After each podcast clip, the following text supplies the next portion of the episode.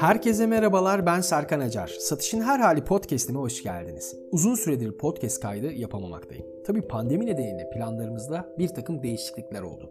Bu podcast serimizde birkaç bölümle kısa kısa sizlere pandemi sürecinde satıştan bahsetmeye çalışacağım. Tabi bir takım sorulara cevap vererek. Şimdi ilk bölümümüze geçelim. İlk bölümümüzde neler var? Satış durdu mu yoksa yön mü değiştirdi? Şirketler bu süreçte satış sahasında neler yaptılar? Ne gibi önlemler alındı? Şirketlerin ve satış ekiplerinin bu konuda stratejik bir planları var mı? Evet bu soruların hepsine cevaplar arayacağız. Hadi başlayalım. Ve bölüm 1 ile karşınızdayız. Ve ilk sorumuz geliyor. Satış durdu mu yoksa yön mü değiştirdi? Son günlerde satış sahasındaki birçok kişi tarafından sorulan soruların başında bu soru gelmekte. Görüntü bize satışın durmuş olabileceğini göstermekte. Çünkü kafamızı pencereden dışarı çıkardığımızda birçok yerin kapalı olduğunu görmekteyiz. Kafeler, restoranlar, AVM'ler, fiziksel parakende satış mağazaları, sosyal aktivite alanları ve sahada insanların yoğun olduğu her yer ama her yer kapalı. Ama satışın durduğuna dair ise herhangi bir istatistiki bilgi bulunmamakta. Yani insanlar halen bir şeyler için para harcamaktalar. Tabi bunu yaparken günümüzün en can alıcı yöntemi olan online ve sosyal satış alanını kullanmaktalar. Yakında online alışveriş ve e-ticaret siteleri rakamlarını açıkladıklarında aslında satışın durmadığını rahatlıkla göreceğiz. Evet durmadı ama yön değiştirdi dersek hiç de yanlış söylemiş olmayız. Deloitte Türkiye'nin geçen hafta yayınladığı rapor aslında bu konuda bize yol göstermek. Pozitif ve negatif anlamda en çok artış gösteren kategoriler ve ürünler belirtilmiş. Örneğin uzaktan eğitim ve bu konudaki yazılım ürünleri, ulusal market zincirleri, maskeler, eldivenler, hobiler, internet TV uygulamaları ve gıda ürünleri gibi birçok ürün ve kategori artmış durumda. Tam tersine bakarsak otel konaklama, araç kiralama, seyahat, mücevherat ve lüks ürünler ve buna benzer birçok ürün ise negatif artış göstermiş durumda. Psikolog Jesse Garcia'nın da dediği gibi koronavirüs pandemisi tüm dünyada tüketici davranışı kalıplarını tamamen değiştirdi. İnsanlar korkuyor ve insanlar korktuklarında hayatta kalma moduna geçiyorlar. İnsanoğlu yaşamak için bugün sağlığı ön plana koyan her türlü ürün ve uygulamayı hayatına geçirmek için satın alma eğilimindedir. Yaşamı için minimum risk maksimum fayda sağlayacak konulara yönelmiştir. Online satış ve sosyal satış kavramlarının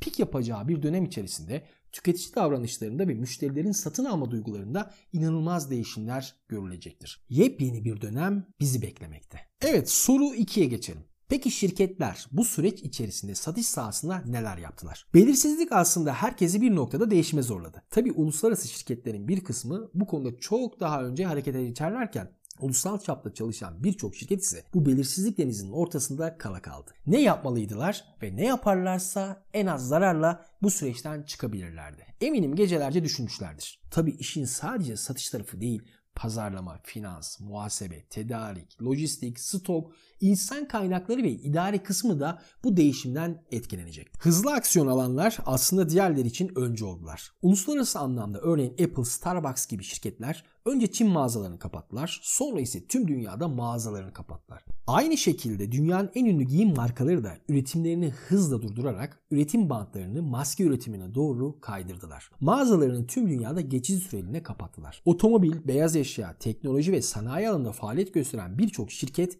üretimlerini durdurarak solunum cihazı, ventilatör gibi ürünleri üretmeye başladılar. Aşı ve ilaç üretimi için ARGE ve inovasyon yapan birçok şirket tüm ilgilerini ve güçlerini bu alana çevirdiler. Birçoğu bağışlar yaptılar ve faydalı olmak adına ellerini taşın altına koydular. Birçok şirket satış profesyonellerini ise hızla sağdan çekti.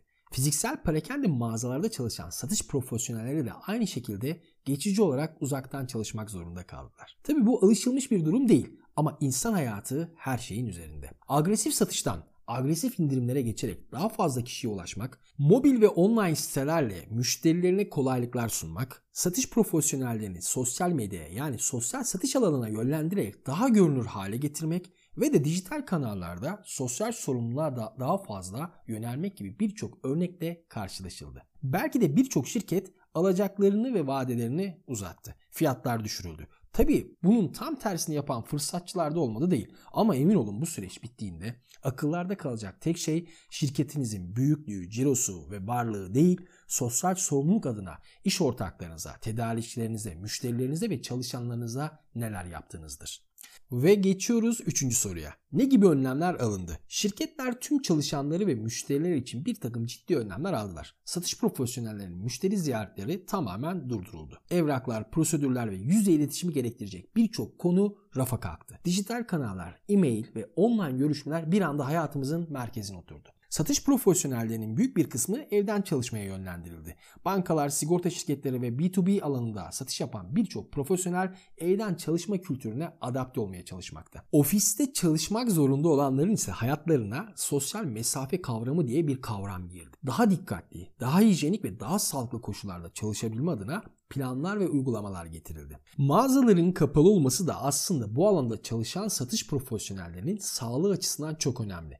Pandemi süresince riskin en yüksek olabileceği yerlerin başında mağazalar gelmekte. Tabi evden çalışma konusunda da yeni bir alan oluştu. Online eğitimler, seminerler ve toplantılara yönelen şirketler çalışanlarına değerli olduklarını gösterdiler. Tam tersi de oldu tabii ki. Bu süreçte çalışanlarına değer vermek ve desteklemek yerine işten çıkarmalar ve buna benzer olumsuz durumlar da yaşanmadı değil. Satış profesyonelleriniz ve tüm çalışanlarınız için alınabilecek en iyi önlemler bir çalışanlarınızın sağlığını koruyabilmek, ikincisi ise bu süreçten daha güçlü çıkmaları adına onları destek olmak, motivasyonlarını artırmak, güçlü iletişim kurmak, online eğitimler vermek ve işten çıkarmamak olacaktır. Ve son sorumuzda karşınızdayız. Şirketlerin ve satış ekiplerinin bu konuda stratejik bir planı var mı? Bir plan her zaman hayat kurtarır. Stratejik bir plan ise hem hayat kurtarır hem de hayatları. Yani şirketlerin ve tüm profesyonellerin böyle zor zamanlarda stratejik bir plana sahip olmaları demek daha güçlü adımlar atmaları demektir. Bu alanda iyi analizler yapılmalı. SWOT ise bunlardan birisi. Bireysel, ekip ve tüm şirket olarak bir analiz yapmak aslında fotoğrafın piksellerini detaylarıyla görmemiz demek. Mevcut olumlu veya olumsuz her şey tehditleri ve avantajları görebilmek ve geleceğe doğru adım atmakla aynı şey. Planları olanlar için tek sorun bunu uygulayabilmek, hayata geçirebilmek. Planları olmayanlar içinse söylenebilecek pek fazla bir şey yok. Stratejik her plan size açık denizde yol aldırır. Rüzgara karşı bile gidebilmenizin yollarını açar. Podcast'imizin sonuna gelirken bana ait olan bir sözle kapatmak istiyorum. Değişimi kabul eder ve bir parçası olursan geleceği ön sıralardan izleme şansını yakalarsın. Bizi dinlediğiniz için teşekkür ediyoruz. Satışın geleceğinde görüşmek üzere.